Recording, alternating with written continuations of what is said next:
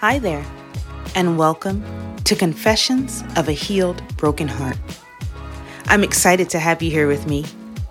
Who am I? Well, I'm a single mom, a producer, an entrepreneur, an author, a motivator, a speaker, a daughter, a sister, and a friend.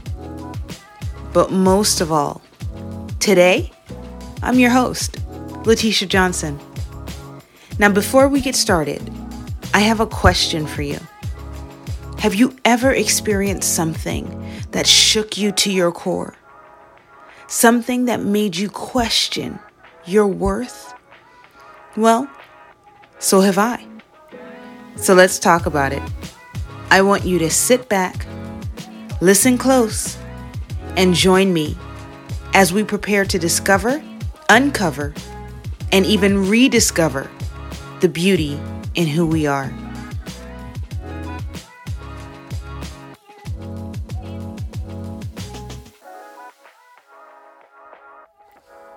In life, we have so many different types of expectations, whether they're healthy, unrealistic, or even unspoken.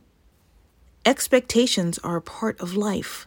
And when things don't happen the way we want them to, or in the timing that we think it should happen, it's normal to feel disappointment.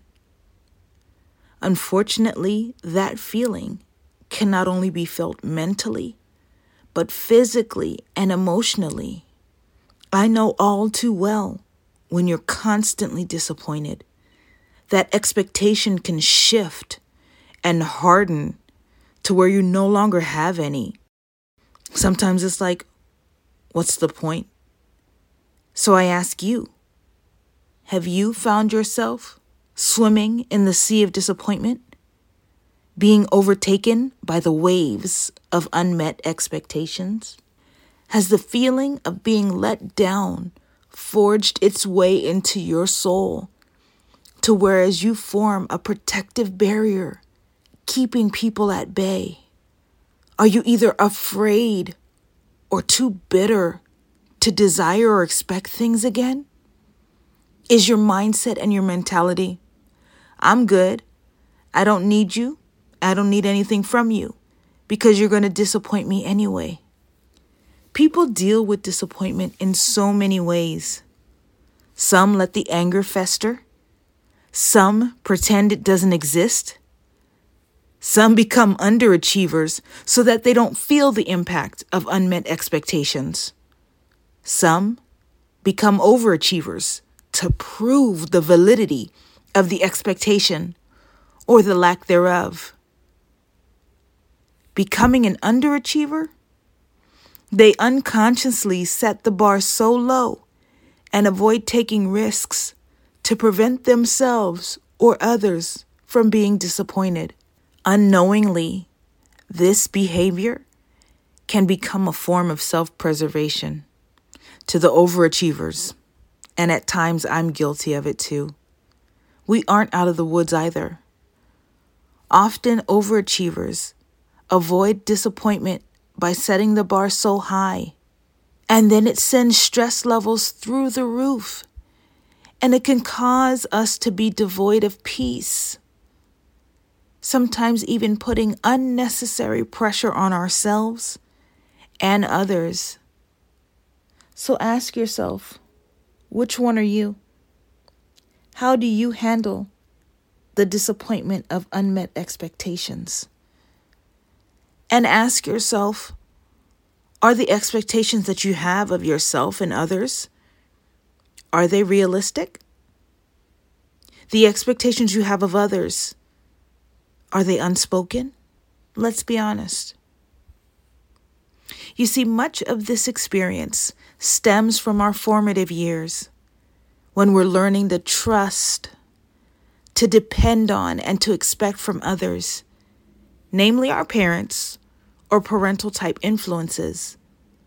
Then, as we grow and we build our circle, it starts to include other family members, friends, and authority figures.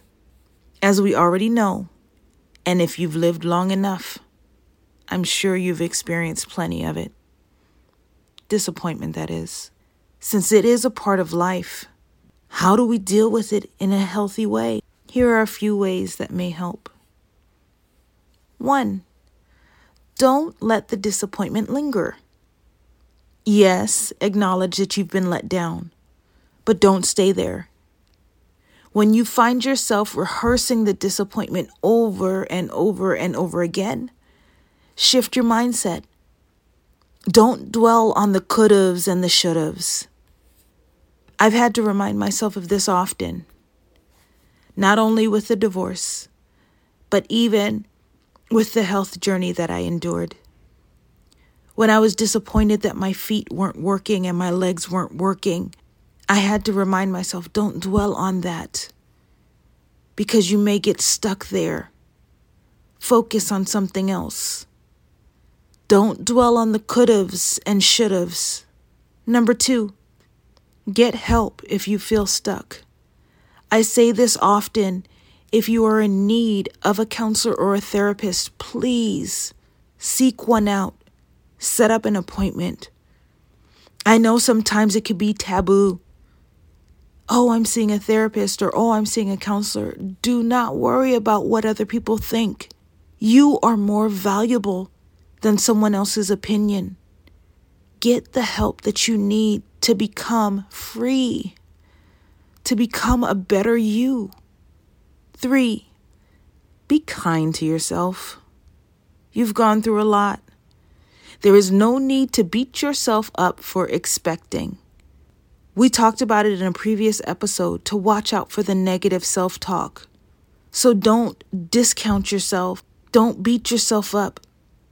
Don't insult yourself for expecting. Just monitor and see if your expectations are realistic or if they're unspoken. 4, adjust your expectations. This doesn't mean that you don't have any. To be honest, I'm working on this myself. You see, recently I had to put my car in the shop. And needless to say, it was an expense that I was not looking forward to. So I was driving around on a loaner and I happened to spend some time with my dad. And I thank God for it, because now we're closer than we've ever been. So, like I said, it was an expense that I was not expecting, and I was driving around on a loaner while my car was in the shop. Instantly, when my dad saw me, he asked, "Where's your car?" I was a little hesitant to say where my car was exactly, but finally I admitted, "My car's in the shop." Then he asked how much I was being charged and stated that he wanted to pay for it. Now, as someone who isn't really used to people helping me, let alone not asking for help, this felt a bit uncomfortable. He saw that I was hemming and hawing about it, and I was like, "No, I've got it." But in the back of my head, thinking, you know what? That would really help financially. But I was being prideful in the moment, and I didn't want to have to expect him to come through for me and then potentially be disappointed. So I said, "I've got it, Dad. Thank you, though." He looked at me and he said something that pierced right through me. He said, "Letitia, it's okay to have an expectation of people. It's okay to have an expectation of me. I know I failed you in the past when you were younger, but haven't I proven myself over the years?" It was like that statement gripped me and would not let me go. I wrestled with those words all night. Isn't it something how powerful words can be? But that's another episode. I was up for hours thinking about what he said. Do I really not have a healthy expectation of people? Do I really not have a healthy expectation of him? I had to do a deep dive to find out why and how I can get better. I began to write down and go over all of the times that I could remember anyway, that I was disappointed. The times I faced the giant of unmet expectations. Because there were so many moments, I just had to start with my dad. and I began to write it out. And as I did, tears flooded my soul and poured all over my face, snot included. I had to remind myself that was the past. Give him the opportunity to be the dad I've always wanted him to be. Now, don't get me wrong. I forgave him. But isn't it interesting how we can forgive someone, but always expect them to be the same? Once again, another episode. I began to further examine how many times in life I carried the weight of unmet expectations. But not only that, how many of my expectations were unspoken and even unrealistic. So take out a piece of paper and write down, of course, the times that you remember that you were disappointed. And then under that, write out, what was your expectation? Why wasn't it met? Then, underneath that, ask yourself, was it an unrealistic expectation? Or was it an unspoken expectation? People aren't mind readers, so we have to communicate in a healthy way. As you do that, you may see a pattern.